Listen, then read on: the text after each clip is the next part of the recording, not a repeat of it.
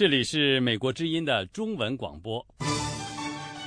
在以下的一小时里，我们将重播昨天晚上十点的时事经纬节目。首先，请听最新的国际新闻。各位听众朋友，早上好，我是燕青。几天前遭到叙利亚反对派一支武装力量扣押的二十一名联合国维和人员，已经于星期六获释，并且已经抵达了约旦。联合国秘书长潘基文对这些维和人员已经得到获释的这个消息呢表示欢迎，并且敦促所有各方都尊重这些人的安全，还有他们的。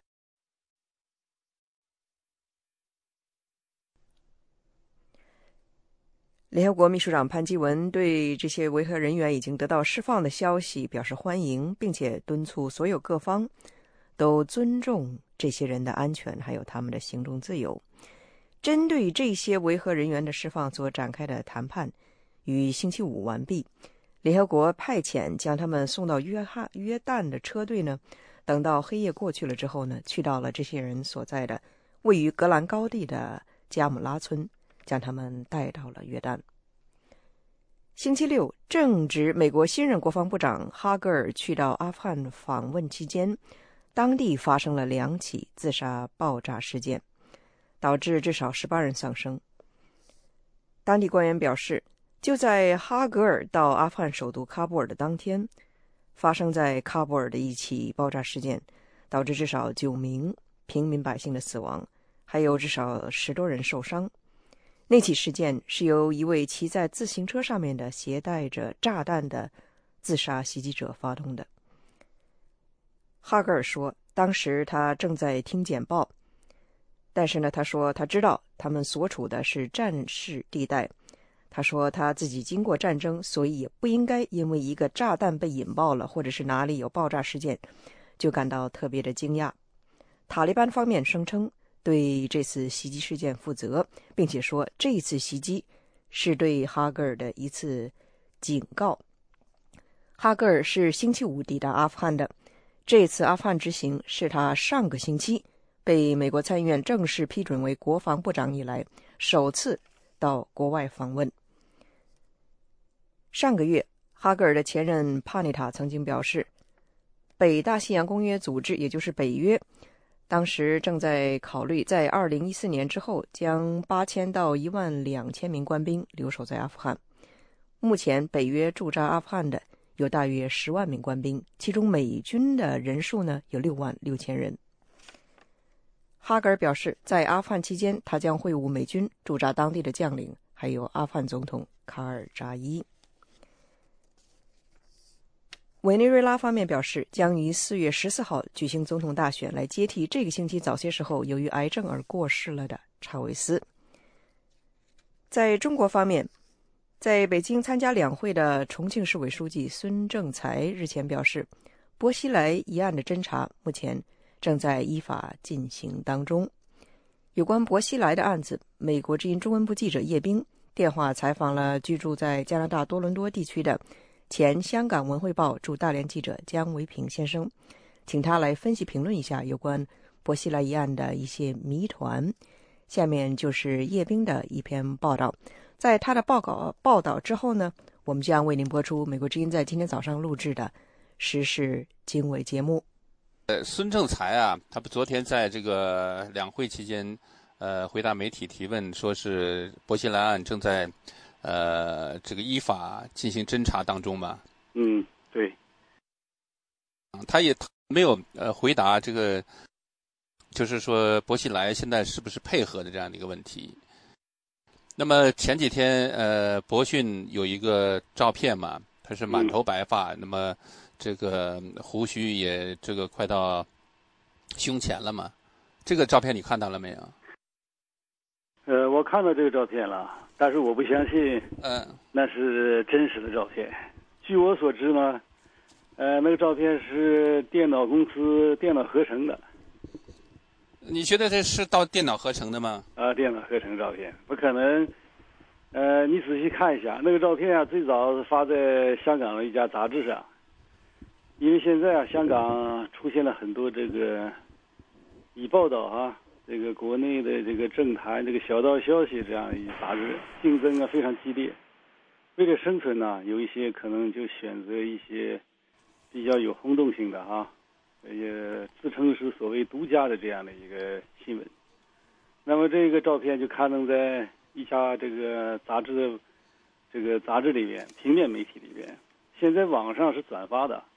啊，据我所知，这个薄熙来呢，现在目前呢的情况和过去最初有一点不同。嗯，刚开始的时候啊，他是有一点就是比较强硬，比较对抗，呃，也是这个比较狂妄啊。嗯，但是后来。他的态度啊做了很大的转变，因为什么呢？因为中纪委在调查他的过程当中啊，这个是按照国家的有关法律在一步步在做，这个有很多证人啊积极的配合，这个有关方面啊检举揭发了薄熙来很多问题，就面对这些哈非常确凿的证据，薄熙来的态度哈表示过去啊有很大的转变。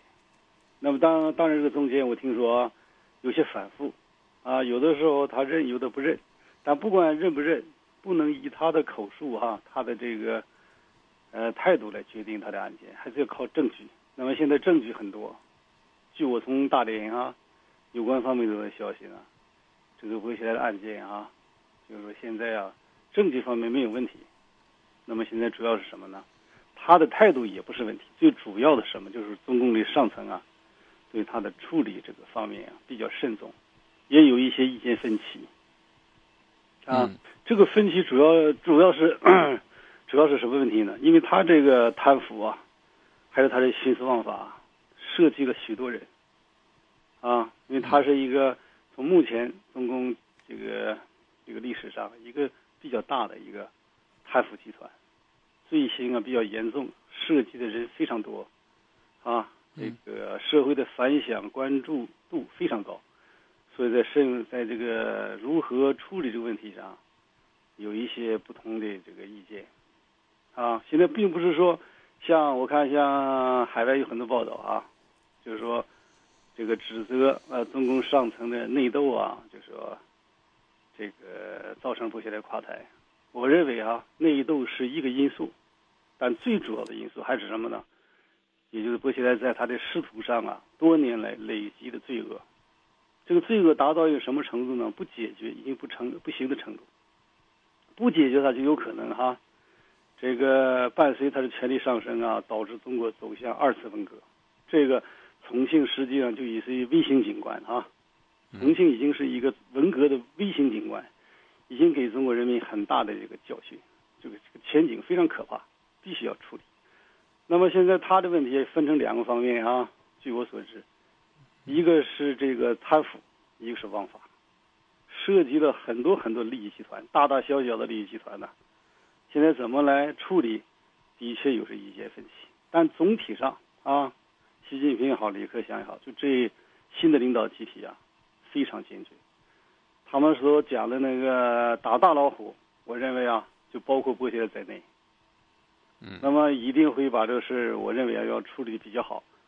那么同时哈，由于他的级别比较高，另外中国目前司法呀还比较饺子过去，还有一些这个进步，所以不会让他呃胡子留到胸前，这个是不可能，这个是危言耸听。我自己哈待过呃共产党的两个监狱，三个看守看守所，没有这种情况。这个胡子啊，可能长一点，但是啊，他会在适当的时候给他剃这个来来这个这个整理，啊，不会让他把胡子啊留到那个长，什么到了胸前又是明智啊，这个完全是小说情节，虚构小说情节。那么呢，至于他配不配合，这个我刚才讲到了嘛，有反复，有配合的时候，有不配合的时候，但是这个并不影响啊这个案件的审理，因为这个审理我刚刚不讲了吗？主要靠证据。那么我预见到哈，他可能在两会之后，啊，要正式的登场，要给人民一个交代。嗯，呃，你刚才说你从大连那边得到的这个一些证的一些消息啊，那么这个是官方吗？呃，当然我得到的消息都是我们新闻界的朋友，也就是说现在仍然啊，就是在位的新闻界的朋友，他们得到的消息啊，就是非常准确的。波起来的专案组，我跟你讲，在大连就设在大连的首都机场旁边一个宾馆里边。那么呢，曾经有很多专案组哈，按照网上的一些报道，当然也根据也依据了我的一些报道，最早的一些报道，嗯，找到很多线索。比如说我文章当中讲到那个，这个他在大连金石滩，啊，那里有一个情妇，是个服装模特，啊，这位姓姓于，专案组就找了他四五次，啊，他本人非常配合组织啊，积极的检举揭发剥起来很多问题，那些问题比我们网上目前所报道要严重的多，情节啊要严严重的多，啊，当然他本人这个情妇没有抓他，只是让找他谈话。那么类似这样的，官员、企业家，他的情妇，总之知情者或者涉案者，都在积极的配合组织啊，就是反映剥削的问题。所以现在这个问题啊，不在于剥削的态度怎么样，但态度不重要了啊。现在社会上有一种观点，好像是他有民意哈，好像是他过去形象比较好啊，帅哥形象，同时他提出了共富等等那些观念，好像忽悠了很多人。这都是我们的媒体啊。就我认为啊，就是不够开放造成的，结果虚构了一个哈假的形象。他其实既贪腐又枉法，又好色。所谓他留胡子，你说留胡子他显示什么志向呢？他的志向没有志向。我和他打交道多年，我和他还是邻居呢。他的志向就是贪财、枉法、篡权。所以呢，呃，不要相信那些这些啊这些吸引别人眼球的所谓照片。这些照片的目的是什么呢？博得别人的同情，或者是增加这个这个，呃，杂志的销售量。嗯，呃，我看那个照片好像跟他这个就是现在流传的那么某一张照片，是仰天这个这个。你说你观察的非常准确，就是那张照片加了胡子。对，好像这个表情啊什么，对，都是一样的。你看啊，我我跟你说，如果我没有在监狱和看守所待过，我没有发言权。那个监狱哈，不论是什么犯人，何况是政治局委员，你就是一般的老百姓在那里边啊，不允许你留长胡子的，那不可能的，啊，他是因为那个刀剪呢是统一有管教收藏的，他怕那个有铁器自杀嘛哈，或者或者是伤害别人，那个每个人胡子都会胡子拉碴的，不会像外边那么那么潇洒，这是肯定的了啊，何况人到那以后心情不好嘛，大家都显得很疲惫啊。有的时候吃不下去饭呢，那是不是绝食都是两说。但是你像一个政治局委员那么高级别，那待遇肯定比我们要好得多，怎么会那样呢？所以我不相信啊。另外，据我从啊大连，因为我那新闻界有很多朋友，他们现在呃剥削垮台以后啊，他们很敢讲话啊。我经常和他们联系，他们据他们得到的消息，就是这么一个情况，就是中国中国共产党的最高领导层。按照国家的法律和党的纪律，在一步一步的走程序，证据啊，在反复的论证。特别是你看，胡耀邦、啊胡锦涛和温家宝把权力交给了习近平和李克强，也就是说，剥起来这个案件是两代领导人在处理啊，你作弊都作弊不了，对吧？放在一个虽然是没有公开哈，没有像我们想象那种这个媒体公开哈，司法独立，我我们想象那种样子，但是。饺子与陈良宇啊，陈其同，那说心里话，那个比较谨慎的多，啊，反复论证他那些证据。也就是说，过去马文啊，这个这套班子已经移交了给新的班子了，是不是啊？啊，赵红柱这个班子了。那么这个班子呢，现在仍然面对的什么呢？证据确凿，所以他现在已经成为哈大老虎，跑不掉，和苍蝇一样，就怎么对待苍蝇也怎么对怎么对待他了。他现在已经是。放开了嘛，就是普通老百姓，既不会留很长长很长的胡子，呃，受到虐待，啊，也不会，就是就是这个溜之大吉啊，东山再起。嗯，呃，你觉得他这个案子到处理到现在，这个所公布的这些消息来看的话，你觉得他这个公开性怎么样？我认为啊，不过现在这个案件，我刚刚讲到了嘛，由于目前中国啊是一党执政啊。没有独立的司法系统，审理上肯定不会像我们啊大家所期待的那样，就说完全公开的审理，但是呢，也会什么呢？相对的公开的审理。怎么叫相对呢？就是说会允许一些媒体啊，主要是国内的媒体、官方的媒体啊，进行一些深入的报道，同时他也会做一些限制，因为波西莱这个案件啊，的确涉及到很多的国家机密，同时还涉及到其他的哈，我刚刚讲到了嘛，就是那些大大小小的利益集团。那么现在呢，有一种观点是什么呢？说是你看还有一些人比呃薄熙来更贪，为什么不处理？那我们不能因为说有的人啊，有的罪犯，这个杀了人，是因为还有社会还有杀了人没查出来，那就不不处理他，对不对？嗯。你不能依据这个不确定的社会的这个群体啊，你去指责某一个具体案件。那么就波西莱案件来讲呢，我认为哈，我个人认为啊，中共在处理他这个问题上还是非常公正的。你可以想象，一个中共的元老的子女啊，犯了法能抓起来。这个说心里话，这个绝对是一件石破天惊的事情。你像这个有很多人指责胡锦涛啊，但我认为啊，在他这任期能把薄熙来拉下马呀，他这一生做这一件事就是非常了不起。当然他有很多失误哈，我们不用讲。那么现在他把这个罗退以后，把这个给了习近平，就证明他在薄熙来这个问题上他是出于公心的，他不怕他下一任再去论证他的罪行。那么，就我个人对薄熙来这个家族的了解哈，他的问题非常严重，人们所知道的是冰山一角啊，哎，所以这个审理哈，我力求他啊，我也是希望他能够公开，啊，让所有的媒媒体包括海外媒体来报道。但是目前政治体制啊情况下，我达不到我们这种愿望。但是我相信他会什么呢？比较开明的哈，比较公正的，啊，这个来处理这个波西的案件。并且要以这个案件为教训啊，使中国找到一个什么呢？就政治体制改革的这样一个出口。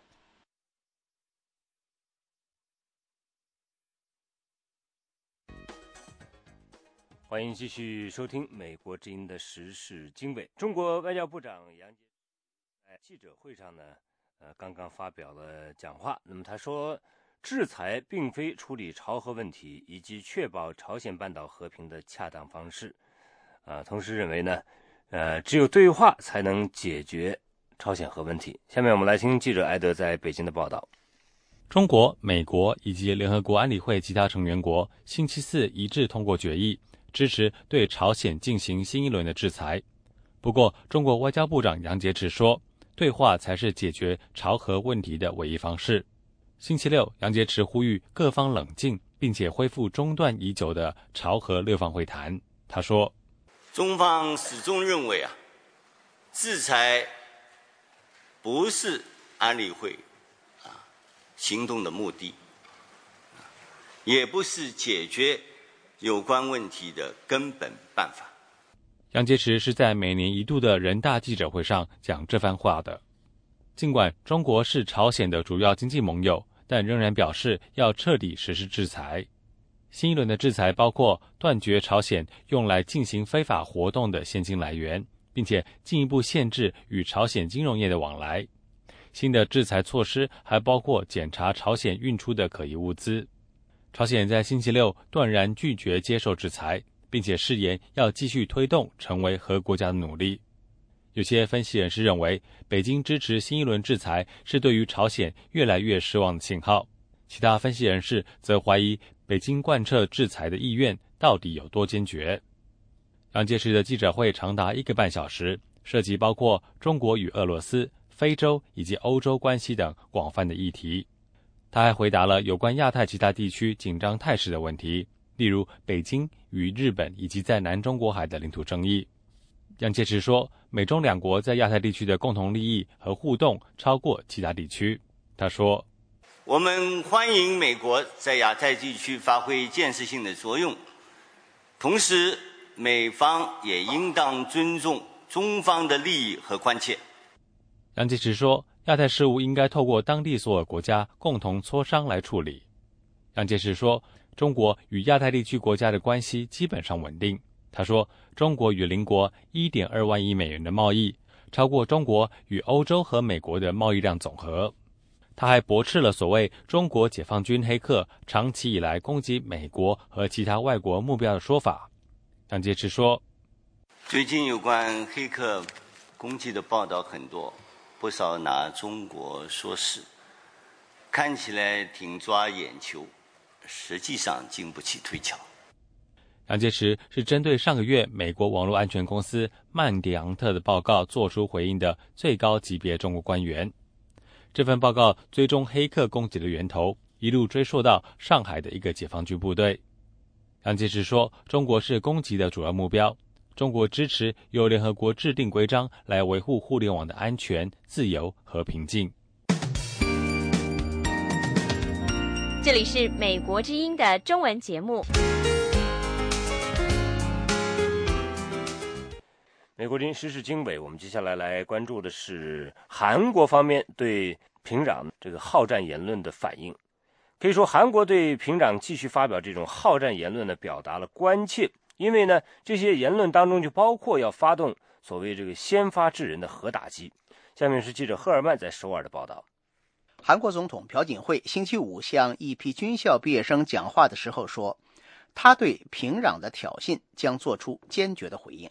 우리의안보상황은매우위중합니다북한은핵실험과장거리미사일개발을강행하고朴槿惠说，由于平壤继续发展核武器和导弹， 并且声称要废除1953年签订的停战协定，目前的安全局势非常严峻。朝鲜最近还警告说，他将对敌人的总部发动核打击。他所说的敌人通常指美国和韩国。朝鲜负责处理和韩国关系的机构朝鲜和平统一委员会星期五宣布，废除和首尔签订的互不侵犯条约，并将切断非军事区的南北电话热线。朝鲜的一名将军星期四在平壤的一次集会上说，朝鲜人民军已经把核弹头装到洲际弹道导弹和其他制导火箭上。韩国国防部发言人金敏硕说。여러분도마찬가지고저도마찬가지지만이지구상에사는인류의한사람으로서북한이他说：“如果平壤对韩国发动核打击，人类的意志和韩国的意志将把金正恩政权从地球上抹掉。” 韩国东国大学研究朝鲜问题的教授金荣炫说：“平壤最近发出的威胁，显然是为了尽量加剧朝鲜半岛的紧张局势。”기리절훈련이끝난이후에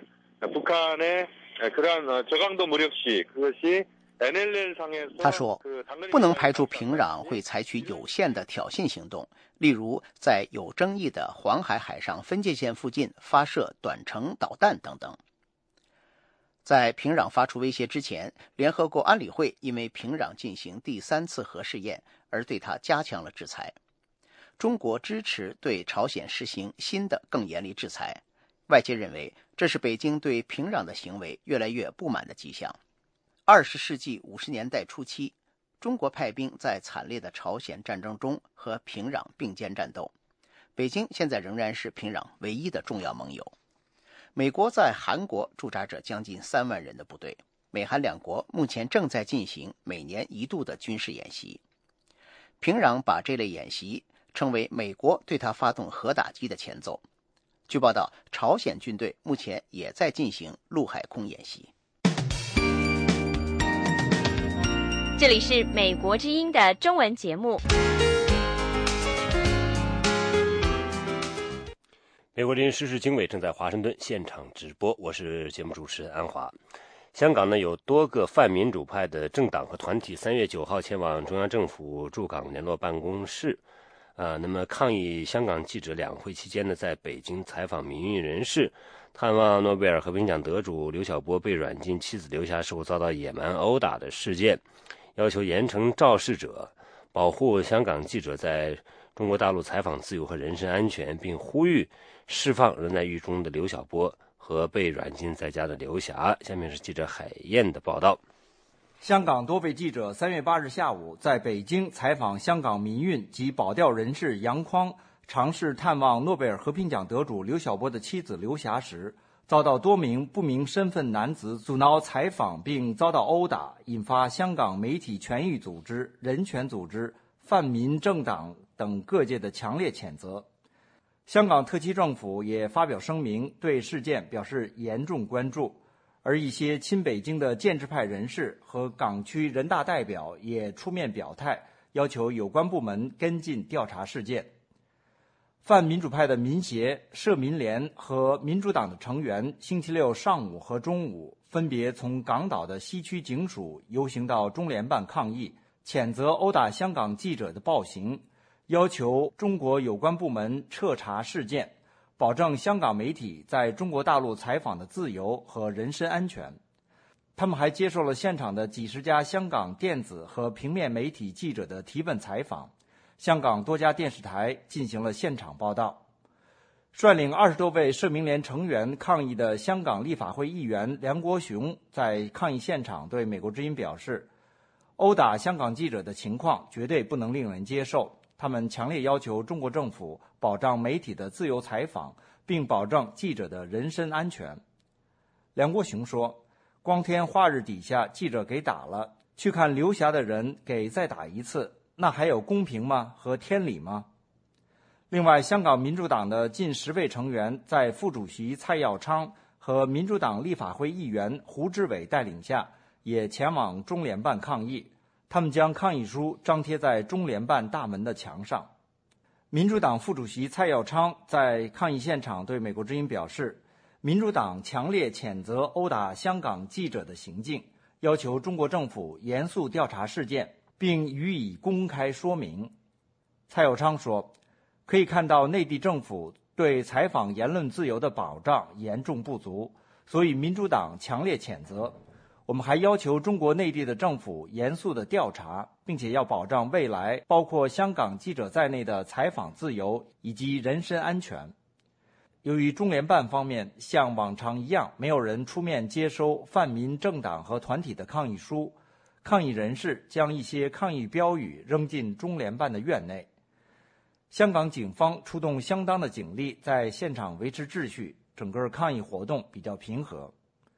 另外，据最新消息，香港保钓船长杨匡星期五晚十点多，在北京丰台区郑常庄西府怡园小区看望北京维权人士葛之慧后，被警车带走。到目前仍没有任何消息，引发外界关注。香港民运及保钓人士杨匡星期四傍晚曾和维权人士刘莎莎等四人到刘霞住楼下。打开写有“刘霞，大家支持你”的横幅，但很快就遭人阻止。杨匡等人一度被警方带去派出所，直至凌晨三时才获释。杨匡表示，他这次行动是要唤起社会关注中国大陆意见人士的状况。美国之音记者海燕，香港报道。欢迎继续收听美国之音的中文广播。美国的时事经纬，接下来我们来关注的是有关西藏方面的消息。有一百多名藏人呢，现在是呃用自焚来抗议中国政府的政策。那么其中很多自焚事件发生在去年。那么在目前北京举行的人大会议期间呢，来自西藏自治区的官员不断呃得到啊记者有关于这个西藏不稳定问题的相关提问。下面是记者桑特的报道。数月以来，中国的西藏高原各地不断发生学生。农民、出租车司机和僧侣举行示威和自焚的事件。西藏自治区的高级官员重复以前的说法，声称加强经济发展会使这种局面有所改善。西藏自治区人大主任白马赤林说：“我们西藏人也要在跟观线观念的更新上，要要跟东南沿海的同志学习，呃，让。”啊，到西藏来能够发财，啊，我们西藏人呢，你发财我发展，你发大财，我们在西藏呢，能够带动大发展。中国多年来不断改善西藏的基础设施，建筑高速公路和其他道路，以改善边远地区的交通，并且改善僧侣的居住条件。不过，批评人士说，这些投资并没有平息一些藏区的抗议活动。维瑟是著名的西藏活动人士和博客作家，他记录了西藏的抗议活动。表面上有有吃的有穿的，或者是怎么样，好像是嗯生活上好像不错，但是精神上是很屈辱的一个过程。所以在这样的一个过程当中，这种不平衡的状态越来越大之后，慢慢慢的话就会有反抗呀等等，有抗议啊这样的就会发生。其实其实这种也是这些年间都这么在有发生的。中国动用警力。严厉镇压这些抗议，加强对寺庙的监控，并且逮捕了数以百计的异议人士。当局宣布，任何煽动自焚的人都将被控谋杀，并且说西藏的抗议活动是流亡印度的达赖喇嘛的追随者策划的。人大代表白马赤林星期五说，已经掌握有关证据。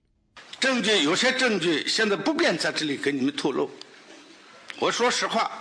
你比如说，他自焚，他真的是想死，就高高兴兴的去烧死吗？可能吗？所以这一点上不要纠缠，还是这一句话：自焚本身就是不道德、不人道的行为。我前面已经讲过了。人们普遍认为，中国新的领导层不会改变对西藏抗议活动的政策，也不会和达赖喇嘛的代表举行谈判。自从2010年1月以来。双方就再也没有举行过会谈。另外一方面呢，在新疆三月七号发生的持刀伤人事件，那么维吾尔和汉人发生冲突，造成了多人死伤。下面是记者黄耀义的报道：新疆巴音郭楞自治州库尔勒市的繁荣的金三角商业街发生了持刀杀人事件。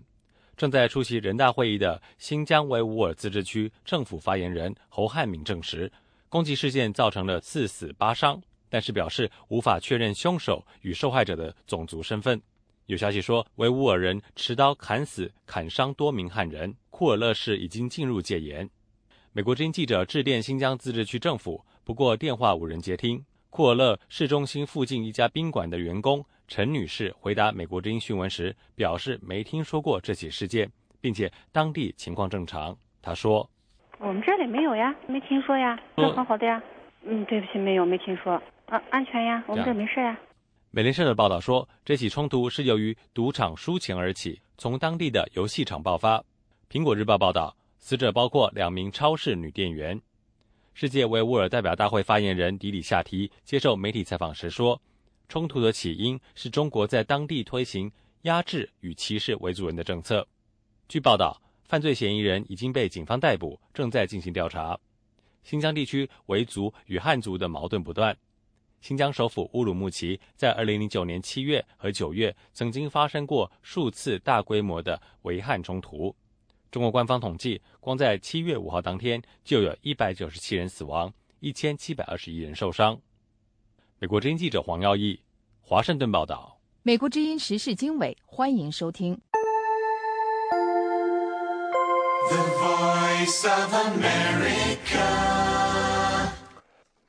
美国之音的时事经经纬呢，正在华盛顿现场直播。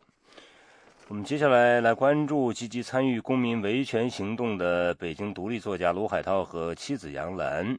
三个月前在台湾获得美国协助和保护，目前。低调的居住在华盛顿地区，仍然继续通过互联网等渠道关注中国局势。下面我们来听美国之音的相关报道。美国国务院美国东部时间三月七号下午证实，卢海涛夫妇目前在美国。国务院发言人卢兰在例行简报中说：“I can confirm that he and his wife are in the United States. As you know, we don't confirm or deny asylum issues.” 我可以证实，卢海涛夫妇目前人在美国。你知道，我们不会证实，也不会否认有关政治庇护的问题。日本共同社报道说，卢海涛去年十二月曾经求助于美国驻北京大使馆，寻求政治庇护。与卢海涛关系密切的胡佳在北京当地时间八号凌晨对美国之音表示，卢海涛夫妇去年十二月三号从台湾到达美国。由于此事涉及美台关系方面的一些外交秘密，以及卢海涛对美方的承诺，卢海涛他们暂时不便接受媒体采访。胡佳表示，卢海涛夫妇在台湾旅行考察期间，临时决定不回大陆，寻求美国庇护，并且最终获得美方协助离开台湾，前往美国。他说：“去年的十一月十七号十八大结束之后，呃，他和妻子啊去台湾去放松，就是说完全的私人旅行，啊十四天，原定是十二月一号返回中国大陆，这样，但是后边在那边发生过发生了一些事情，就受到了一些压力。”对他们最终在临时的决定，就是在在临回来之前几小时的那个决定，说说放，就是说取消回中国大陆的计划啊。最后他们是从台湾，呃，在十二月三号的时候赴美的。这样，他现在本人呢是生活在美国华盛顿，这样的。呃，在整个的这个过程中的话，美就是这一次的事件中，美国的国务院给了非常大的帮助，包括美国的驻驻京的使馆。啊，还有美国在在台湾的一些这种。胡佳介绍说，三月八号刚好是卢海涛三十八岁生日。已经发表出版了几部长短篇小说的卢海涛，在二零一一年中国发生动车重大翻车事故后，开始积极关注社会热点问题和人权事务，成为一名活跃的行动者。并且在各地公民冒险探望陈光诚的声援活动中付出了很大代价。他说：“他曾经去过东石谷多次，啊，而且呢，他是唯一的，就是四个在在临沂曾经被拘留过的中国公民。这样的，就是当局最后就是吓不倒他们的话，就用这种手段企图吓阻他们。他们四个人有的八天，有的十天被拘留。而且还有一点的话，就是呃，卢海涛因为这个声援光城。”陈光诚从那个美国大使馆出来，进入朝阳医院的时候，卢海涛他们曾经去看望过这个光诚，当然是受阻了。这样，因为因为因为比较活跃，比较执着，所以在二零一二年，就去年的五月十二号，那个也是汶川地震的那个纪念日吧。嗯，国宝当局传唤他和他的夫人，他夫人完全与此物没有什么关系的。啊，他夫人正在怀孕，结果经过五个小时后半夜的传唤，他夫人流产了，一个几个月大的婴儿就这么就这么。夭折了，这样他是声援光城的所有人中付出代价最高昂的，这样的就他和他的家庭啊，这样。胡佳披露，他了解卢海涛从台湾前往美国避难全部过程的重要细节，但是由于已有约定，能透露的只能点到为止。他表示，卢海涛夫妇在台湾期间曾拜访过施明德等知名社会活动家，之后由于受到他不肯说明的压力，才临时决定。寻求美国保护，在被问到台湾当局是不是没有予以帮助时，胡佳不肯直接回答，仅表示岂止是没有帮助。不过，胡佳指出，卢海涛感谢美国方面的协助。他说：“我只能说，这在这整个过程中，卢海涛非常的感激美国国务院，对于一个中国公民在这处于一种困境的中国公民，也就是展开了效率非常高的这个这个运作。”最后能够得以他们前往一个自由之邦，啊避难。胡佳目前在北京举行两会的敏感期，被软禁在家。他三月七号至八号清晨一直在关注因探望刘霞而被警方扣押的刘莎莎等三名中国公民和香港籍人士杨矿。在美国的卢海涛也在其推特上发出推文，对此事予以关注。美国之音叶冰华盛顿报道。美国之音时事经纬，欢迎收听。美国林的时事经纬正在华盛顿现场直播，我是安华。那么现在我们关注一则报道呢，就说中国的访民首次成功进入了中国人大代表的这个议事厅，当面向代表们陈述冤情。有观察人士指出，这是中国访民历史上第一次进入代表团所在地，向人大代表当面陈情。他希望将来能有更多的访民进入人民的殿堂。详情是记者杨明的报道。据六四天网的消息，天津维权人士刘勇和郑玉明三月七号下午肩负着中国访民的重托，成功的进入了北京复兴门工会大楼山东代表团议事厅，零距离观摩了代表们的活动，并向代表反映天津的腐败导致刘勇的女儿无法上大学的冤情。两会期间，北京高度安全戒备，任何被当局视为访民的社会闲杂人员都很难接近人民代表。进入代表团所在地更是难上加难。尽管如此，一个偶然的机会让刘勇成为第一个进入代表团所在地的中国访民。天津访民刘勇说：“这是那么一个很好的机遇，让我给赶上，也算我幸运吧。呃，应该是安保特别特别的严，包括里面也有便衣也很多。他们可能看我不像上访的，他们就没这么上前去阻止我。因为代表有的代表他也不是说完全在里面都带着代表证。”刘勇向一位山东人大代表陈述了过去十年的上访历程。他说：“我请求您那个嘛，给我帮个忙好不好？我说我有问题需要反映，我就把那个情况都跟他说。我我是孩子上大学的问题，已经十个年头了，没有人管我，没有人帮我解决。我说请求您帮我把我这个问题向高层帮我反映反映。他说的好，有机会一定帮你解决。”刘勇说：“虽然这位代表没有收下他诉说冤情的上访材料，但作为一位访民，能有机会当面向代表诉冤，很值得庆幸。”他说：“在中国目前的制度下，人民代表不是人民选举的，但尽管如此，他仍然希望这些代表能代表人民说话。”啊，我去的目的也是希望他能够代表，不光是访民，代表广大的人民群众，把当前社会的这些个弊病。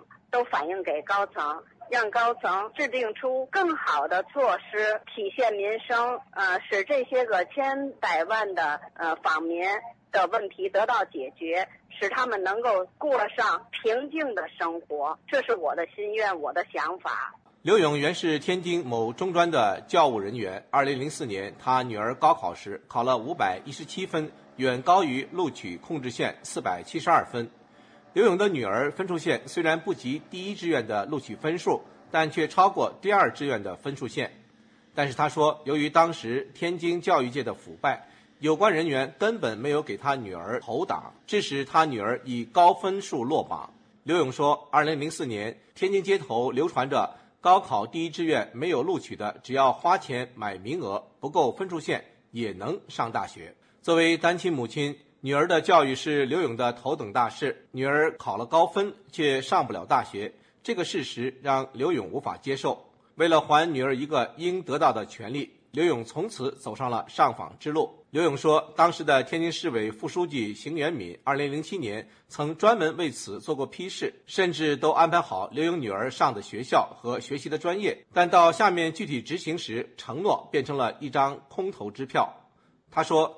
更有甚者，二零零七年，他到北京上访，被接回天津后，当地派出所十多名警察殴打他，并对他处以十天行政拘留。在此期间，警察还把他女儿关押在成林庄的某宾馆的黑监狱。刘勇希望天津市政府能够尽快解决他女儿上大学的问题，不要耽误和剥夺一个年轻人受教育、追求美好前途的权利。六四天网创始人黄奇说。刘勇和郑玉明开创了访民直接找人大代表反映他们冤情的先例。他希望更多的访民也要去向人大代表表达他们的诉求。呃，我想那个随着刘勇他们开了这个先例之后，以后会有更多的民众前往那个两会去找这个人大代表反映自己的问题。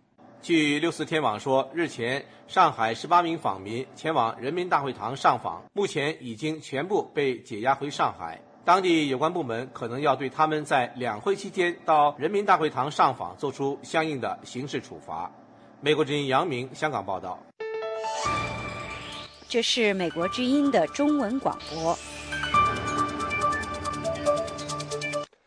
美国之音事事经纬正在华盛顿现场直播。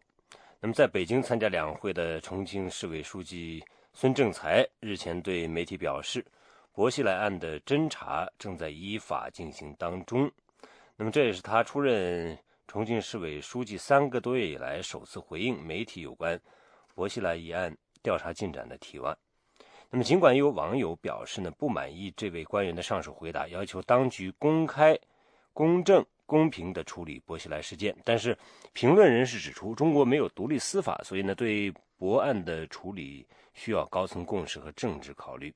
那么，孙政才面对媒体做出这样谨慎含糊的回应，呃，是有他自有他的道理。那么，下面是记者叶冰的报道。据多家媒体报道，参加两会的重庆代表团星期三对中外媒体开放期间，路透社记者在现场对重庆市领导人提问说：“长期以来，政府没有任何的消息有关薄熙来案及政府对薄熙来的调查。现在薄熙来案和调查现在是怎么样的情况？听说薄熙来拒绝配合，你有什么评价？”孙政才说：“薄熙来案件已移送司法机关，目前案件的侦查情况正在依法进行当中。”稍后有记者问：“博案是否会在这次全国人大会议后开审？”孙政才回应说：“我只知道博案正在侦查之中。”他还表示，除了这件事情，也要深刻吸取教训，要认真做好工作。这位主政重庆的一把手在回答有关博案的提问时，并没有提及。回应薄熙来是否拒绝配合调查，以及当局在薄熙来被隔离拘禁近一年来没有公布有关调查进展的任何实质性问题。北京市民张雪娟和她的众多网友数个月以来一直在网上关注博案的进展情况。她在网上向当局提出了五点疑问，其中包括薄熙来。是如何混进中共党内，进入高层进行篡党夺权，以及贪污受贿和乱搞两性关系等，要求当局公布确实证据来证明薄熙来的罪行。他对美国之音表示，孙政才对媒体的回答和有关当局对薄熙来案的处理方式，不足以满足公众的知情权。他说。我不满意，他们愿意怎么调查是他们的事情，可是他他为什么不公开这些信息呀？他需要把他调查的这些事实和证据，每天的进展公开出来。你公开出来，我就不会提出质疑，我也不会说是哈觉得你在藏着掖着去做调查。你是在做调查还是在做伪造的证据？这个我也是比较怀疑的。为什么要藏着掖着？真正要调查的话，光明正大的，然后把结果告诉大家就可以了吗？为什么我们到现在什么都不知道，天天在猜测猜测？旅居加拿大的前香港文汇报驻大连记者姜维平，长久以来密切关注错综复杂的薄熙来案。他对美国之音表示，他认为孙政才以谨慎含糊的措辞来回答媒体的有关提问是可以理解的。他说。中国没有独立的司法系统，在处理薄熙来这个问题上啊，要需要两个因素，一个是证据，另一个是共识。这个共识不是我们老百姓的共识啊，是什么呢？中南海最高领导层的共。这个共识目前还没有完全的达到一致。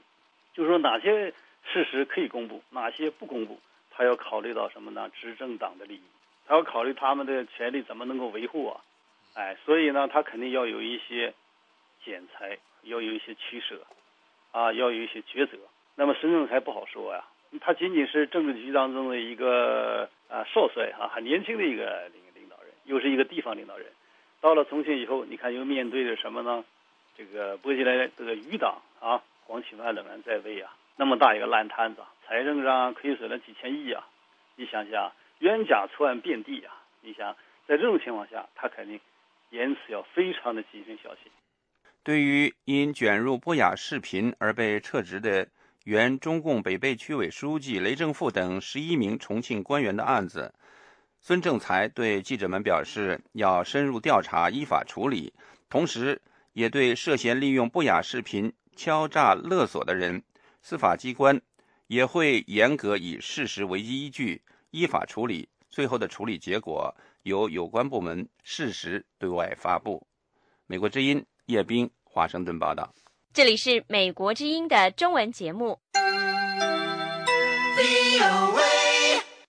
各位正在收听美国之音的时事经纬。那么，在美国开始对缅甸实施贸易制裁之前呢，超过半数的缅甸纺织品都出口到美国消费市场。如今，随着美国暂停制裁，缅甸人期盼着重新见到呢来自美国的订单。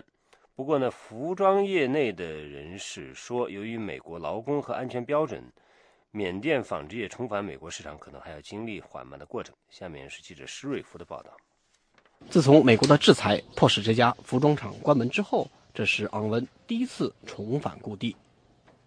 这位缅甸服装制造商协会的副主席说：“这家工厂曾为凯马特和沃尔玛等美国零售业巨头生产过 Polo 衬衫和其他的针织服装。”但是昂文说，当美国订单不再来的时候，缅甸三百家纺织厂有一半以上被迫关门，成千上万人丢了工作。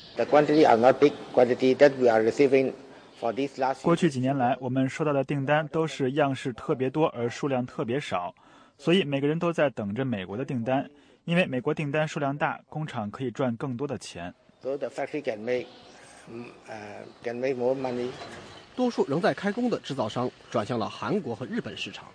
亚洲生意让缅甸服装业得以残喘，但很多人承认亚洲供应商的劳工标准相对的松弛。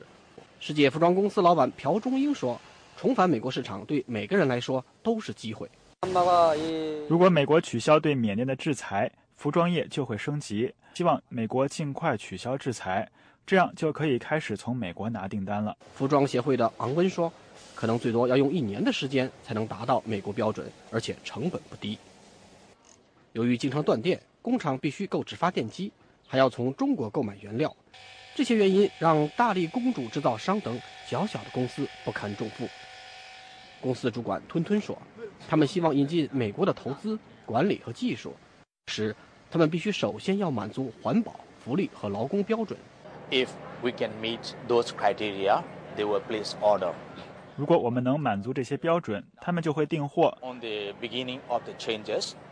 可我们现在刚刚开始改，也许我们有些工厂已经建立了美国投资者定的标准，也许有些还没有准备好。不管怎么说，我们必须要改。美国驻仰光大使馆经济官马楚特·史沙克说：“他认为，美国公司能够在缅甸收复失地。我认为部分原因是他们希望把生产来源多元化，离开中国，离开柬埔寨，也许减少对某个国家单一性的依赖，实现多元化。另外，除了有挑战，这里还有一些优势。”缅甸的服装制造商说：“一旦美国投资入境，”他们的主要担心将是工资成本上升，以及各公司争抢员工。美国之音时事经纬，欢迎收听。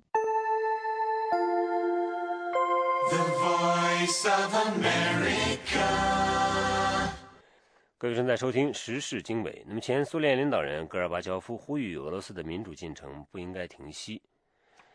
下面我们来听特约记者白桦从莫斯科发来的报道。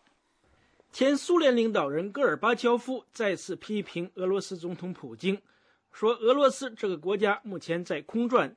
他希望加速俄罗斯的民主进程，让民主更多地波及俄罗斯社会的各个层面和政治力量。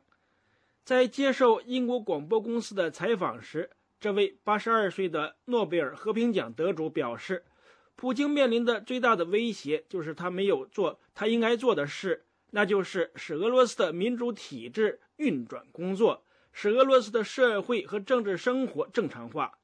戈尔巴乔夫还说，在普京的亲信中有太多的人腐败，使俄罗斯目前的现状就如同一个在冰海中漂浮的冰块。戈尔巴乔夫不满意普京重返克里姆林宫之后打压反对派。他说，最近通过的一系列法律是在攻击公民权利。他呼吁普京不应该害怕自己的人民，而应该同那些不满的民众直接对话。不过，他承认俄罗斯仍然有许多报纸在出版，不少报纸还可以公开批评政府和普京本人。戈尔巴乔夫说，他多次批评普京，惹恼了普京。他透露，在普京担任总统的第一任期时，他曾积极支持过普京，同普京已经有一年多没有见面，也未通过电话。戈尔巴乔夫在国际上，特别在西方社会受到尊重，但是在国内的支持率一直很低。许多俄罗斯人指责戈尔巴乔夫应该为苏联解体负责，但戈尔巴乔夫认为，曾经被苏联控制过的东欧和中欧各国本应属于这些国家的人民。一个负责的政权应该为本国人民和邻国人民的利益着想。他不说谎，而是凭良心和道德办事。俄罗斯反对派人士多布洛霍托夫说：“他同意戈尔巴乔夫的话，因为反对派感受到当局的巨大压力。”多布洛霍托夫说：“我们看到当局对日益活跃的反对派力量做出反应，那就是加大打压的程度，比如拘捕了一些反对派领袖和活跃人士。这种趋势将持续下去。”人权观察在今年年初发表的报告说，普京就职总统之后实施了一系列新法律，包括放宽对叛国罪的定义，更加紧控制非政府组织。把那些接受外国资助的非政府组织称作外国代理人，以及对未批准的集会和抗议行动实施更多的罚款，并试图加大对互联网的控制。这些措施使非政府组织在俄罗斯的活动变得更难。去年，俄罗斯的人权状况也成为最为糟糕的一年。俄罗斯的《福布斯》杂志总编最近表示。在刚刚公布的俄罗斯亿万富翁的排行榜中，从事石油出口和运输生意的普京的一名亲信第一次榜上有名。最新的民意调查显示，普京仍然在俄罗斯拥有很高的民意支持率。利瓦达民调中心的报告说，许多俄罗斯人满意普京正在重新让俄罗斯变成超级大国。持这一立场的人占百分之三十六。此外，有百分之三十九的参加民调的人认为，普京履行了他的竞选承诺。另一家民调机构全俄民意调查中心说，俄罗斯人对普京的信任程度仍然很高，多年来一直没有太大的变化。目前有百分之四十八的人表示信任普京。来自执政的统一俄罗斯党的国家杜马副议长热里兹尼亚克说，普京继续带领国家朝正确的方向前进。选民看得清楚，因此他仍然受到民众的欢迎。热里斯尼亚克说：“普京继续整顿秩序，重振国家，比如更积极地打击贪污腐败，大力发展国家的经济和工业。普京也更巩固了俄罗斯在国际舞台上的地位。在人事任命方面，普京更加严格，对那些有污点的官员的惩处不手软，不让民众失望。”但多次获奖的俄罗斯著名作家西什金表示，国家和政权被贪污腐败的犯罪团伙控制，正在俄罗斯发生的事情让他感到耻辱，因此他拒绝作为官方代表团的成员代表俄罗斯参加在纽约举办的国际书展。西什金说，最近通过的一些法律使俄罗斯倒退回中世纪，选举变成了闹剧，法院为政府服务，这样的政治体制。对国家来说是灾难性的。以上是美国之音特约记者白桦从莫斯科发来的报道。各位听众，节目最后是几则新闻。几天前遭到叙利亚反对派一支武装力量扣押的二十一名联合国维和人员，目前已经获释，并且于星期六安全抵达了约旦。委内瑞拉选举委员会表示，将于四月十四号举行总统大选。接替这个星期早些时候因癌症而过世了的查韦斯。查韦斯的葬礼在星期五举行，有十八位来自拉美国家的元首，还有其他国家的一些领导人都出席了查韦斯的葬礼。美国方面也派遣了一个外交使团。不过，美国国会众议院前外交委员会主席罗斯·雷提南批评奥巴马总统决定派团参加。查韦斯的决定，查韦斯的葬礼的决定，他说是软弱和不负责任的。星期六，正值美国新任国防部长哈格尔去到阿富汗访问期间，当地发生了两起自杀爆炸事件。塔利班方面声称对这一次袭击事件负责，并且说这次袭击是对哈格尔的一次警告。哈格尔表示。爆炸事件在喀布尔发生的时候，他正在听简报。他说：“我们所处的是战争地带，我自己经过战争，所以不应该因为一个炸弹被引爆了，或者是哪里有什么爆炸事件，就感到多么的惊讶。”哈格尔表示，在阿富汗期间，他将会晤美军驻扎在当地的将领，还有阿富汗总统卡尔扎伊。以上是这一小时的国际新闻。您如果需要获取更多的信息，请访问美国之音网站 www 点 voa chinese 点 com。如需和我们联系，美国之音的电邮地址是 chinese at voa news 点 com。美国之音现在结束今天上午的中文广播。This program has come to you from the Voice of America, Washington.